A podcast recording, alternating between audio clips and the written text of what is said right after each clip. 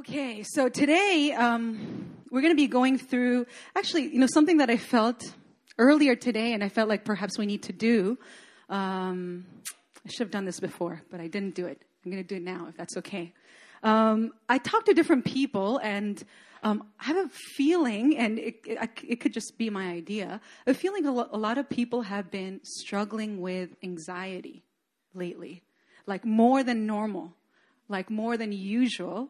And it's, I don't know if it is that circumstances have changed that trigger uh, that kind of reaction, or if it is like you can't really pinpoint what exactly it is. Um, but I'm wondering if there's people here today who just need prayer for that. I know that I'm one of them. Like in the last few weeks, I've been having not just anxiety, but it's like uh, I haven't been able to sleep very well. Um, and I, I, I, love sleep, so that's very unusual. Um, so I'm wondering if there's something going on, and I know that for myself, I, I know I just need prayer. Um, so um, this is what we're going to do. We're just all going to close our eyes, and um, whether this is you, whether this strikes a chord in you, we're going to take a time to pray together as a church for the peace of God to be our stronghold.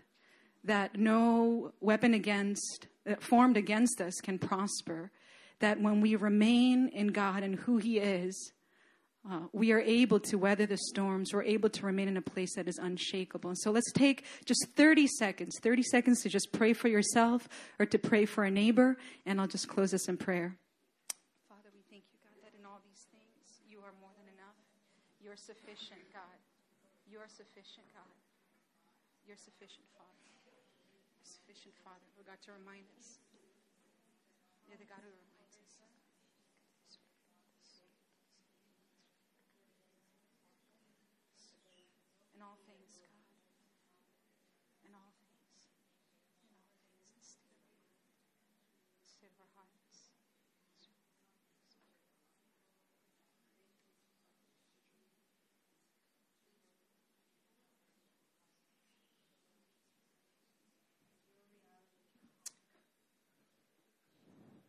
Father, we lift up this prayer to you and we ask, God, that you would be the Lord over our hearts, Lord over our minds, Lord over our emotional state, Lord over our sleep.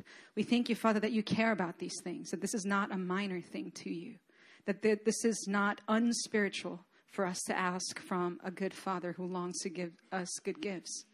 So we pray, God, that the peace that transcends all understanding would guard our hearts and our minds in Christ Jesus. That this would be a real power, that it would not be an abstract idea, but this would be a real power that is available to us as we cling to you and as we declare your word and your lordship over our lives. We ask, God, that you would guard us and protect us, God, that you would um, in our thoughts when they begin to spiral, that you would give us rest and comfort, God, when we uh, are unable to sleep. In the midst of all this, God, would you make yourself real to us? I thank you, God, that we do not have to fear. We do not, we do not have to be anxious. We do not have to try to figure things out on our own because we have a Father who takes care of us. So we're grateful, God, for that truth, and we cling on to that truth whenever we're tempted to believe that it is not so. We thank you, God, for your promise over us, your claim and your grip over our lives. We thank you, Father. We look to you and pray all these things in Jesus' name. Amen. Amen. I'm trusting that I'm trusting that God will do something in our lives and we'll, we'll feel it and we'll, we'll know that He is real. Um, so today, um, today's message is kind of a follow up on last week.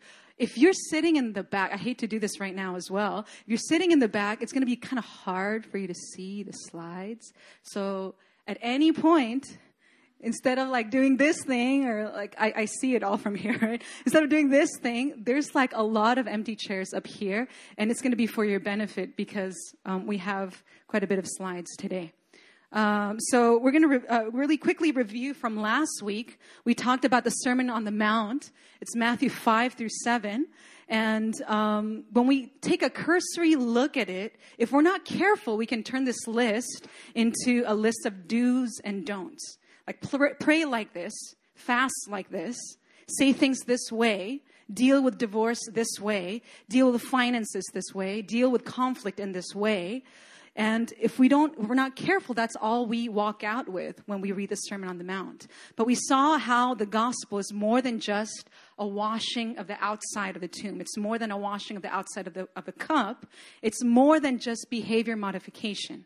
It requires a new heart. We did a quick sweep through Matthew 5 through 7, and then we went backwards, if you guys remember. Uh, this is kind of something we talked about uh, last week, if we were to start from the very, very end of Matthew 7 and slowly work our way towards the beginning of Matthew 5, we start out with the fact that Jesus has authority and his words have power. He's not just a teacher, he's not just a guru, a sensei, or whatever you want to call it. He is Lord. And so he has authority and his words have power. And not only that, his followers follow his words. So we like to kind of define what a follower means. We like to kind of, you know, like, well, I heard the gospel once, or like, well, I attend church once in a while. And we like to define what a follower is, but Jesus makes it very clear. A follower is someone who not just hears my word, but actually does my word.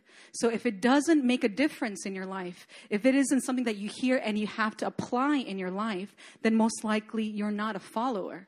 His words demand action. And so this means that his followers live differently. You're going to look different from the world. As relevant as you want to be, as relatable as you want to be in the world, there will be something inherently different about you because you belong to another kingdom. And it is a kingdom that reflects the character and the values of its king. We do not get to define what the kingdom of God is like. Jesus, he is the prototype, he is the example that we ought to follow in order to understand his kingdom.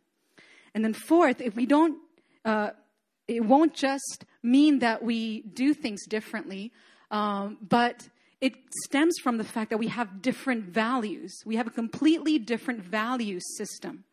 And this isn't just because we're trying harder or just we're adhering to a list or something like that, but it's because our identity we who are followers of his, we have a new identity based on a different kingdom. That's where all stems from. Does it make sense? This is just all review from last week. So this week we're going to be looking at the Beatitudes. We're going to take a closer look at what the life of a Christ follower looks like. So I encourage you to um, really follow along with your Bibles. I think, um, you know, I, I love it when people follow along with their Bibles because you can see for yourself. It's in my Bible, it's in your Bible. I'm not making anything up. I think sometimes it's really powerful for you to actually see it with your own eyes. So it's called the Beatitudes. All it means is um, the blessings. So, what it looks like for a life that is blessed by the Lord. Uh, beatit- it comes from the Latin beatus or something like that. Um, so all it means is blessings, but if you want to sound really smart, you just say beatitudes. Um, so Matthew 5 1, it starts with this. Seeing the crowds, he went up on the mountain, and when he sat down, his disciples came to him.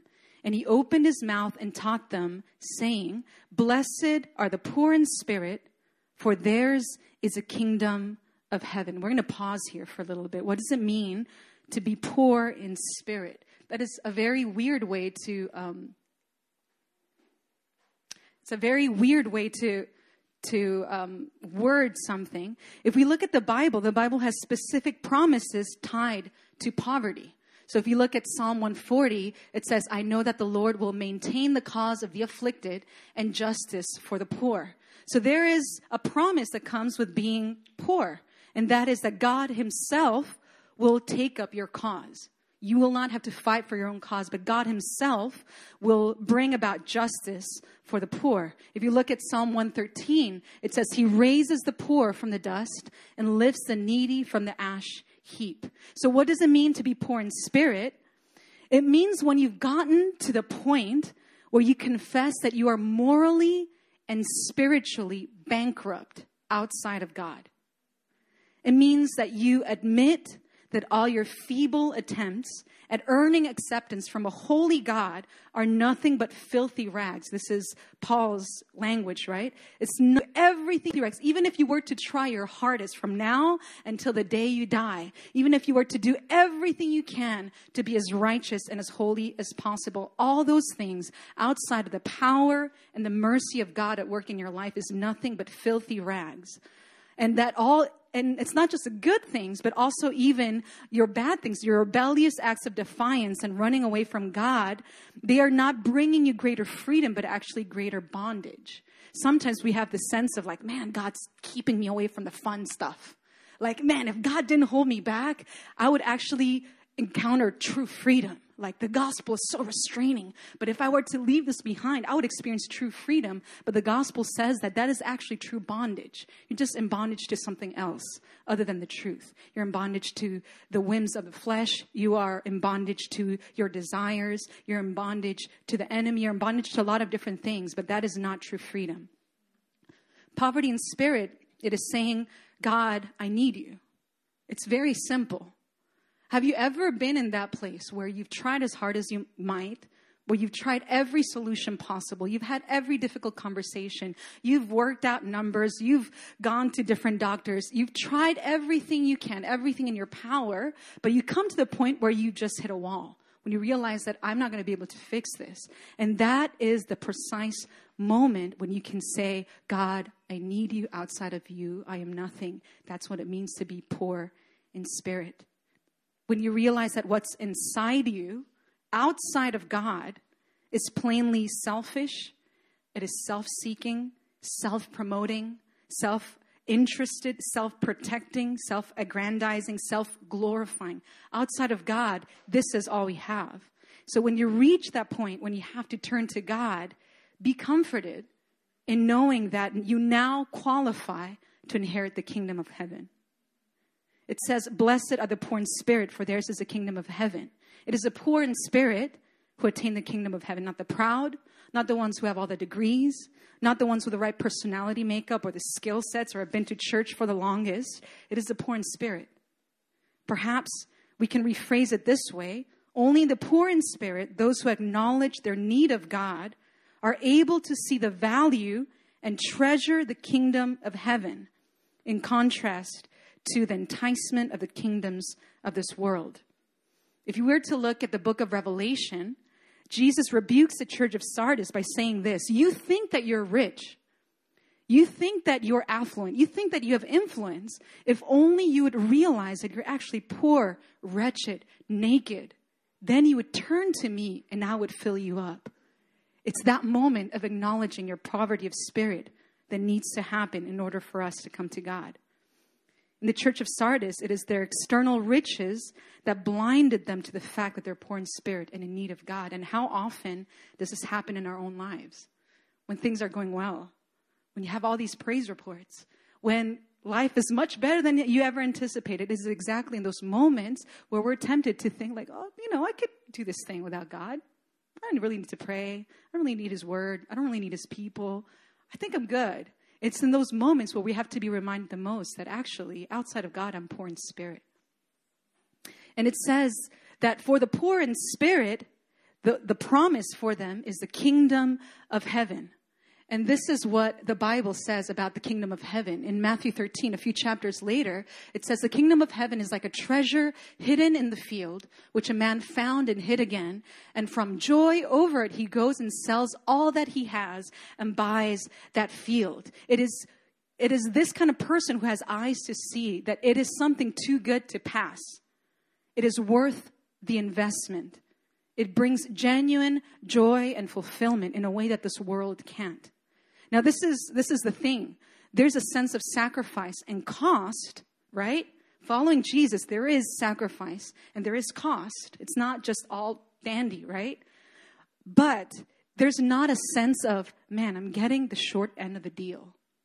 Like what I'm putting in is not worth what I'm getting out of it. There isn't a sense of that. On the contrary, there's a sense of, man, if only people knew truly how much how, how much value this has. If only people knew that this is actually something worth selling everything else for. It's that kind of mentality. So there are testimonies of people, you know, like person after person who have reached the pinnacle of worldly success, whatever their area of expertise is. It could be in riches, fame, the respect and the envy of others. They've reached that pinnacle who will testify that all of it leaves them feeling empty inside, that they're inwardly tortured by the appearance of happiness, but the lack of inner peace and contentment. This is what happens when we simply just strive to attain the kingdom of the world and not the kingdom of heaven. The kingdom of heaven is different. A few chapters later, Matthew says, Truly I say to you, unless you are converted, well, yes, unless you're converted and become like children, you will not enter the kingdom of heaven. This is when Jesus offers the kingdom of heaven to a rich young man who had attained the great success that he had wanted all his life. And yet, he knew that he was missing something because he was coming to Jesus and saying, What must I do? There's something that I'm missing. I don't know what it is, but there's something that I'm missing. And Jesus answers, You need to give everything that you have to the poor, and you need to follow me. And he walked away sad because he felt like this was something that he couldn't pay, a cost that he couldn't pay. But those who feel like it will require them to sacrifice more than what they're willing, uh, more than what they will be gaining, they don't know the value. They don't know the eternal riches that the kingdom of heaven has to offer. And so, this is why when Jesus begins the Sermon on the Mount, when he starts the Sermon on the Mount, he starts out with this beatitude. It's because it starts from here. It starts from acknowledging your poverty in spirit before God. You need to acknowledge your poverty in spirit, your absolute dependence on God the Father as your sole provider, your sole reward, your sole satisfaction in order to enter into the kingdom of heaven. All of us have tasted this in some way or another.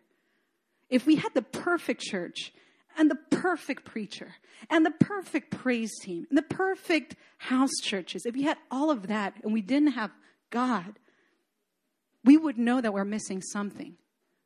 We would feel it. There'd be something about it that's like, you know, like Sunday was great, but, you know, like there's something that didn't touch me. There's something that didn't reach me. There's still lack of peace in my heart. There's still something that I'm missing. This is the antithesis of what the world preaches, because the world preaches climbing up an educational and corporate ladder, becoming more and more independent so that you don't need anyone's help. That is what the world preaches. But here we see how Jesus is turning this completely upside down. It is the most dependent that actually have the greatest riches. The myth of the self made man, this, this idea of like, you know, like you believe only in yourself and you'll make it, or like, look how far I've made it on my own. This is not only hollow in its promises to fulfill our most intimate desires, but it is also deceiving in the picture it paints of what happiness and what success is.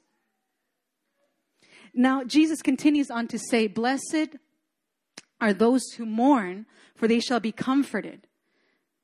Blessed are those who mourn, for they shall be comforted. So, what does it mean to mourn? It can be experiencing deep loss in this lifetime. It can be, you know, a loved one or a dream of a missed opportunity, a health issue. There's something that you're grieving in this life because life is full of mourning because we live in a broken world. But it also refers to when you've died to yourself in order to be alive in Christ. You mourn a certain kind of loss, but you also know that all the pain in this lifetime is a light and momentary affliction in light of the eternal comfort awaiting you in the age to come.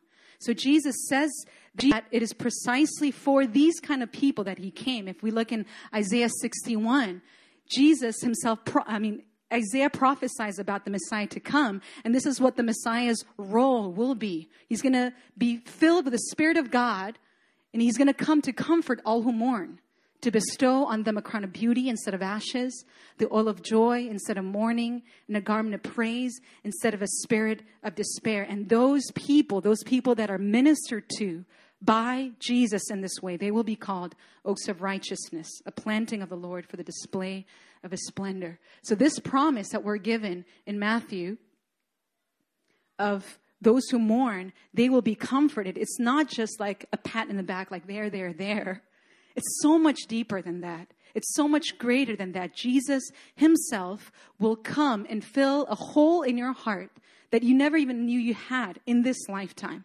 And then in the lifetime to come, he's going to bring a comfort that nothing in this side of eternity will be able to give to you. We continue down Matthew 5, and it says, Blessed are the meek, for they shall inherit the earth. Often people, you know, they equate meekness to weakness. It's like a kind of lame sounding word. Like, you know, you don't want somebody to say, like, you know what I love the most about you? It's like, you're so meek. Like, you're like, dang it. That's not what I wanted to hear. It feels lame, right? Uh, but meekness isn't weakness, but on the contrary, it is actually great power under the reign of great self restraint, under the reign of self great control. The meek refers to those who don't use their power as a means to advance themselves and put others down, but those who are humble and contrite in heart. They don't need to display their prowess to get what they want. They don't need uh, to exert their dominance over others, but they show meekness and other centeredness. That is what meekness looks like. Next, in verse 6, we see, Blessed are those who hunger and thirst for righteousness, for they shall be satisfied. So, those who pursue God through the discouragement, through the setbacks, through the inconvenience and the frustrations, they hunger and thirst for the righteousness of God the Bible says that they will be satisfied. I don't know what it is that you know you're longing for in this world, what your life goals are, but it is so seldom that someone will say, "You know what I really want? More than this job, more than this financial security, more than this, like I actually want to be righteous." Like who have you ever heard saying that, right? Is there anybody who's ever okay, okay. Right? Because, oh yeah? JP, really? If at the action, what I need more than, you know what? What I need more than comfort, what I need more than satisfaction, what I need more than this panning out the way that I thought I wanted, what I need more than all of these things is actually, I want to look more like Christ. Like, I actually want to be more Christ like. I don't need you know, I don't precisely need my persecution to end or my conflict to end or, you know, these things to get better. More so than that, I actually need to look more and more like Christ. That is what someone who hungers and thirsts for righteousness looks like. They will be satisfied. The world is filled with empty promises, but God promises to satisfy those who hunger and thirst for righteousness, and He will deliver on that promise. Next in verse 7, we see, Blessed are the merciful, for they shall receive mercy. We know that people who are able to show mercy to one another, they know that they themselves have received mercy first. Right? We see in the, in the parables, uh, you know, taught by Jesus, there's a servant who was forgiven their debt before a king, a debt that they could actually never repay. And they walk around this life knowing that they're forgiven by God. And it is those people who are able to show mercy to someone else. This is a sure sign of those who believe in the gospel. It continues on to say, Blessed are the poor, in, uh, sorry, blessed are the pure in heart, for they shall see God. Those who are undivided in heart, those who don't lift their souls to another idol, those who have allowed the word of God to cleanse them from the inside out, those who keep their hearts in a posture of repentance and of fascination. Verse 9 Blessed are the peacemakers, for they shall be called sons of God. Those who are agents of reconciliation. So instead of finding more ways to bring division and hatred and discord and separation, it's those people who are called peacemakers, and they shall be called sons of God. It flows from a place of knowing that they themselves have been reconciled to God the Father. So they know that the gap that was between them and a holy God, that itself was bridged. That itself was reconciled. And so they themselves become an agent of reconciliation as well. And this last beatitude, this is probably the one that is hardest for us to understand in Western Christianity. Blessed are those who are persecuted for righteousness' sake, for theirs is the kingdom of heaven. Blessed are you when others revile you and persecute you and utter all kinds of evil against you falsely on my account. Rejoice and be glad, for your reward is great in heaven, for so they persecuted the prophets who were before you. So, this beatitude is very hard for us to understand in Western Christianity because everything in our lives is geared towards comfort. Like, I, I just want to get out of pain. I want to avoid pain and sadness as much as I can. I want to avoid negative emotions as much as I can. But this beatitude, it actually preaches something else. You're actually blessed, which means happy. You're actually happy if you're persecuted for righteousness' sake. The last time someone came to me with, like, hey, Pastor, can you pray for me? I'm having a hard time. I, I would never say, like, you know what? You're better off this way. You're actually really blessed and you're really happy. That'd be a terrible thing to say as a pastor, but you know, biblically, it says it's true. I'm not going to say that, right? But I'm going to say, like, let me pray for you. But Jesus is saying something very, very countercultural, something that we, we can't really have a, we don't even have a box for in Western Christianity.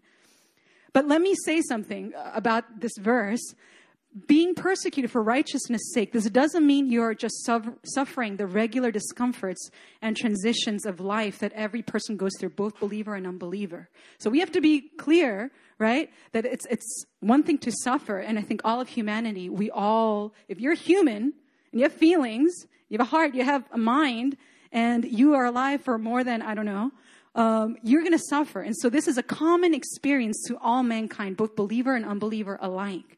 When we're talking about persecution for righteousness' sake, it's not just being, you know, suffering the regular discomforts and transitions that every person goes through life. It's being persecuted and actively opposed because of the message you preach and the gospel implications lived out in your life.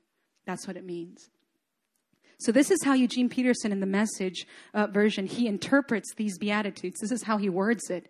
He says, you're blessed when you're at the end of your rope. With less of you, there's more of God and His rule. You're blessed when you feel you've lost what is most dear to you. Only then can you be embraced by the one most dear to you. You're blessed when you're content with just who you are, no more, no less. That's the moment you find yourselves proud owners of everything that can't be bought. You're blessed when you've worked up a good appetite for God. He's food and drink and the best meal you'll ever eat. You're blessed when you care. At the moment of being careful, you find yourselves cared for. You're blessed when you get your inside world, your mind and your heart put right. Then you can see God in the outside world. You're blessed when you can show people how to cooperate instead of compete or fight. That's when you discover who you really are and your place in God's family. You're, you're blessed when your commitment to God provokes persecution. The persecution drives you even deeper into God's kingdom. Not o- me? Which one's first? Not only that, Count yourselves blessed every time people put you down or throw you out or speak lies about you to discredit me. What it means is that the truth is too close for comfort and they are uncomfortable. You can be glad when that happens. Give a cheer, even. Give a cheer like, woo, that. For though they don't like it, I do. And all heaven applauds and know that you are in good company. My prophets and witnesses have always gotten into this kind of trouble. Do you guys remember this picture about the cloud of witnesses that cheers us on to run this race with perseverance from Hebrews 12? It's those people who we are in good company of. Whatever it is that you're going through for the gospel, whatever it is that you're going through in your life, there's nothing that hasn't been gone through before. And there's a cloud of witnesses that witness to us, that testify to us that the cost is great, but the reward is greater. And this is the thing from all these Beatitudes. He's not just talking about principles here. Jesus himself, he was the ultimate example of someone walking this path for the rest to follow. He showed ultimate reliance on God, so poverty of spirit, because he ultimately relied on God as God the Father, as he not only came down for fallen humanity, but became obedient to death, even death on a cross, that we would find life and we'd find riches in him. He was the ultimate one who mourned, not only weeping for Lazarus, his friend, but also the fallen state of mankind, a mourning that led him to lay down his own life. Jesus was the ultimate example of meekness, power under control, not taking power through violence, but through surrender to the Father, not opening his mouth as he was being led to the slaughter for the salvation of mankind. Jesus was the ultimate one who hungered and thirsted for righteousness of mankind, that we would be restored to right standing before God, even when we didn't deserve it. He was the one who displayed ultimate mercy, securing for us what we could never earn he was the one who was pure in heart, having an undivided heart of compassion towards man and complete trust in God the Father. He was the ultimate peacemaker, not only reconciling the conflict between man and God, but the uh, sorry, man and man, but the infinite breach between the holy God and broken and sinful mankind. And lastly, he was the ultimate one who was persecuted for righteousness' sake. His murder, premeditated, and executed by the very ones he came to save. So Jesus is us to inherit the kingdom of heaven, and his leadership is a way of the cross. And it allows us to inherit the kingdom of heaven. It allows us to be comforted. It allows us to receive an inheritance on the earth. It brings us satisfaction. It secures mercy on our behalf. It allows us to see God. It allows us to be called sons of God, and it sets us high upon a rock. This is what Jesus has done for us. He opened up a path. He walked the path for us to uh, for us to receive all these different promises. So, what happens when you live like this? When you live in the way that Jesus lived? This is the, the picture that Jesus paints. You are the salt of the earth. But if salt has lost its taste, how shall its saltiness be restored? It is no longer good for anything except to be thrown out and trampled under a people's feet.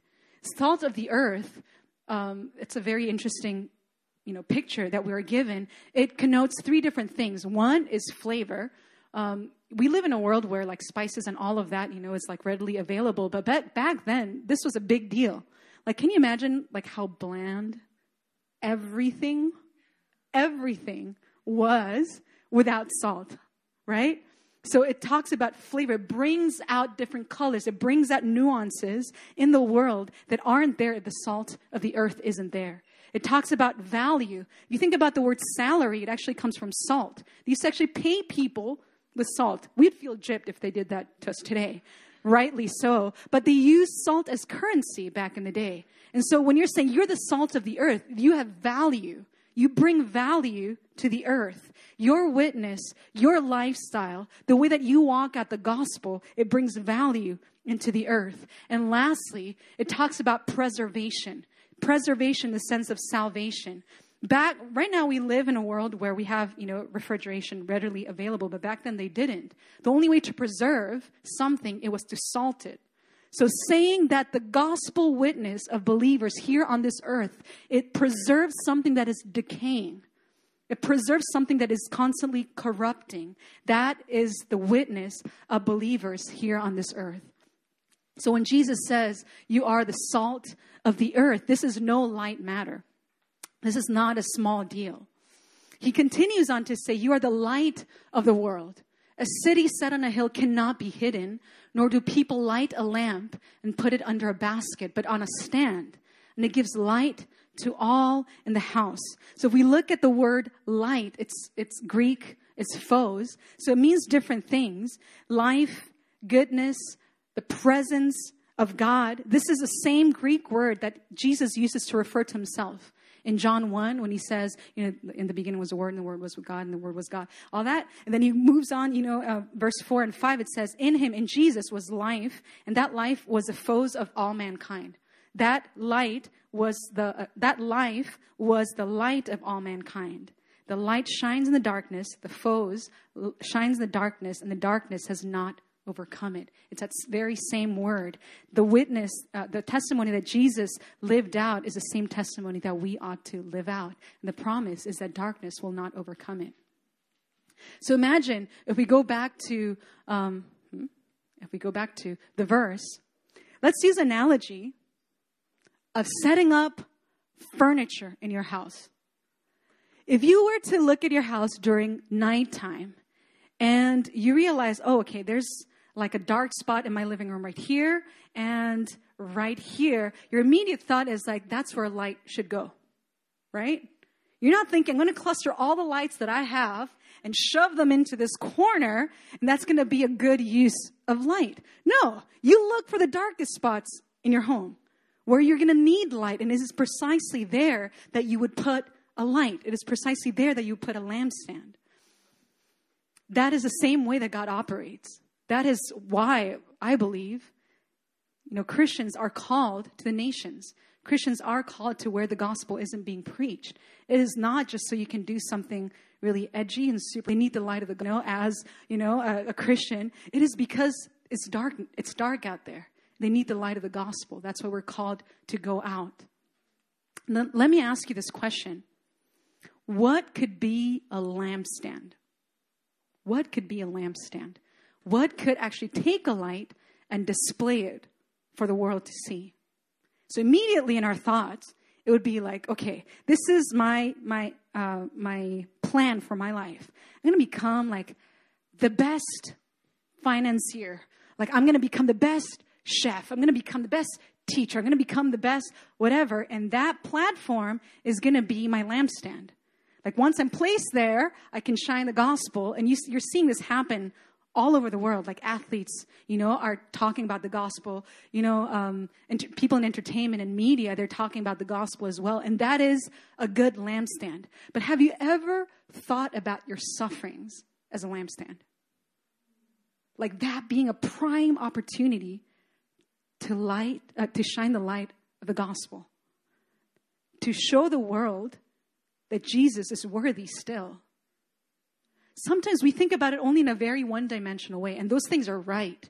Influence, it's good. Success is good. Excellence is all these things we need to uh, steward better in our lives so that when we preach the gospel, we'll have influence. We'll have people who actually believe that our word is, is you know, has credit to it. But at the same time, we can't ignore a whole other side of things.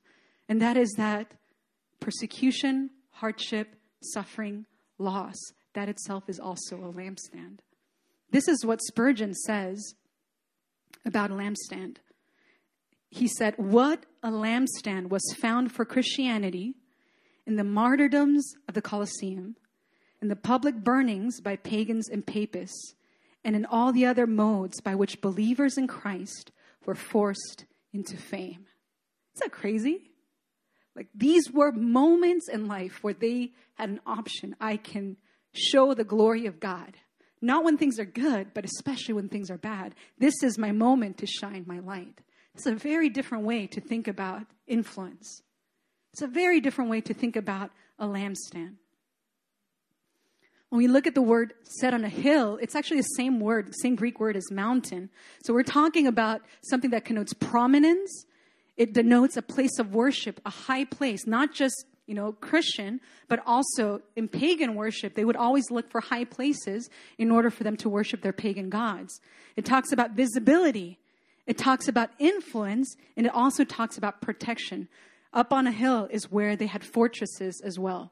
This is where they felt most protected from the enemy. So when we're talking about a city on a hill that cannot be hidden, we're talking about so many different ways in which the world will see Christianity being lived out by Christians who believe the gospel. There's going to be prominence, a place of worship, visibility, influence, and protection in the way that we live our lives. And then it continues on to say, in the same way, let your light shine before others so that they may see your good works and give glory not to you, not to your church, not to your self discipline, not to your resume, but give glory to God your Father who is in heaven. So we must first keep in mind that Jesus himself lived this life and he was the salt of the earth and he was the light of the world. But as people who have been recipients of this light, people who have been recipients of this mercy, this salvation, God calls us now not just to be recipients, but actually givers. Givers of mercy, givers of light. We are ones who are called to be givers in, of light into dark places. So I want you to follow me visually. This is what it looks like. This is really cool, okay? I'm going to dazzle you with my artistic abilities once again. All right? So this is what it looks like. This is Jesus. All right? I know, I know. It took me a long time. Okay. Uh, so this is Jesus. Visually, this is what Jesus is doing. So he's preaching on the kingdom of heaven, right? I heard some scoffing on this side. Um, this is what Jesus looks like. This is Jesus in Matthew 5 1. And he's about to launch into a three chapter long teaching about the kingdom of heaven. But he didn't just do it anywhere. He actually went up a, ta-da! He actually went up a mountain. Do you guys catch that in verse 1? He climbed up a horos. Horos, the same Greek word for city on a hill, city on a mountain. That same word. He climbed up that city, I mean, that, that hill, that mountain. So visually, right? This is what we're looking at if we were to zoom out. Ta-da! This is Jesus preaching the Sermon on the Mount. And then he's preaching about a city on a hill while that is actually happening there. People that are hearing his words and are now going to be doing the word, people that are going to be salt and light in the world. So he's not just talking about a city on a hill, he's building a city on a hill as he's preaching about the kingdom of heaven. Wow, this is just masterpiece, right? It's like brings tears to the eyes. wow. It's a very patronizing, very patronizing clap. I don't know, man. So when we think about the city on a hill, the city on a mountain, it's not, we're not just talking about the disciples sitting at Jesus' feet receiving this teaching. We're talking about something much greater. He is starting a kingdom with this kind of teaching. Immediately, what would come to mind is actually the temple of God in Mount Zion. Immediately, this should come to mind. This is a city on a hill that cannot be hidden. This is the salt of the earth. This is the light of the world. And they see, they have a visual manifestation of that. And we're not just talking about even the holy city back then, which is believers proclaiming the name of Yahweh in the midst of a pagan world, but we're also talking about the Jerusalem that is to come. It is people who have been blood bought, people who have been brought into the kingdom of light to proclaim God's kingdom. We see in Isaiah 2 how Isaiah talks about in the last days the mountain, the horos of the Lord.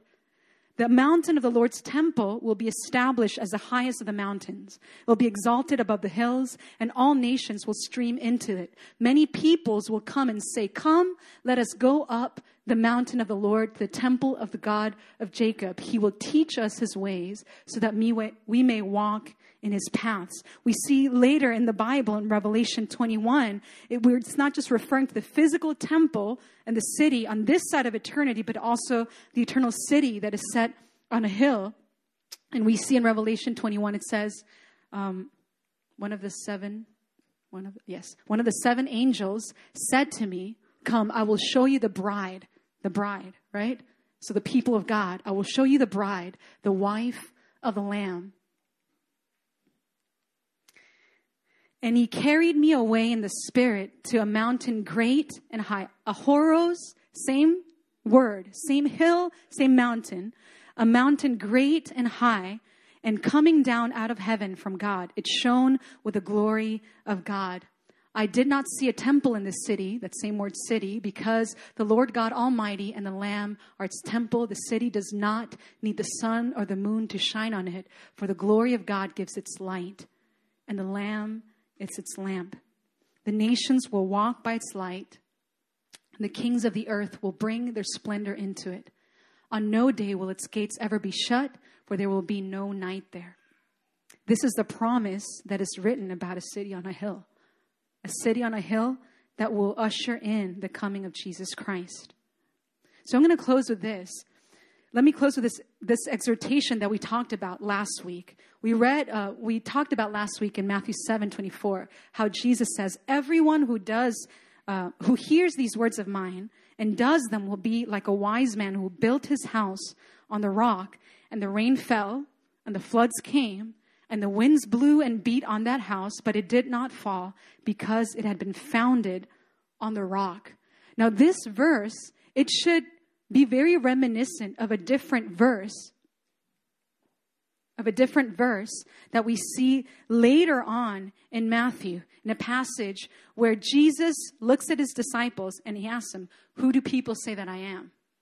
And they say, Well, some say that you're, you know, the prophet, that you're a teacher. And then he asks point blank, he asks Peter, But who do you say that I am? And then Simon Peter replied, You are the Christ, the Son of the living God. And Jesus answered him, Blessed are you, Simon Barjona, for flesh and blood has not revealed this to you, but my Father who is in heaven. And I tell you, you are Peter, and on this rock I will build my church, and the gates of hell shall not prevail against it.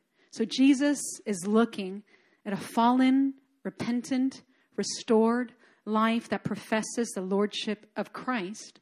And he says that on this confession that I am Jesus Christ, the Son of the living God, on this confession I will build my church. And no discouragement, no persecution, no loss, no threat of your personhood, not even the weight of your own sins and shortcomings will prevail against this bride built upon the foundation of Christ. So, this is the hope that we have. And I'm going to end with this today if we could have the praise team come back up. This is the hope that we have that Christ, who is our ultimate peacemaker, who is our ultimate comforter, our ultimate salvation, he has set his church on a rock. And nothing the devil can do, nothing the world can do, Nothing your circumstances can dictate will shake that because you are the city on the hill. You are the city on that horos. That the world would know the worthiness, the worthiness of Christ, the sufficiency of Christ, the comfort, the forgiveness of Christ, the satisfaction and the reward that is found in Christ. Those who are poor in spirit, those who are mourning, those who are pure in heart, those who are peacemakers and givers of mercy, and even those who testify of the worth of Christ at the cost of persecution, they will remain. Even when you feel the weakest, even when you feel like everything happening in this world will shake you, the promise of God is that you will remain. All other kingdoms, all other powers, all other names will find an end. But Christ and his church will remain forever. Amen. Amen. Let's close in prayer.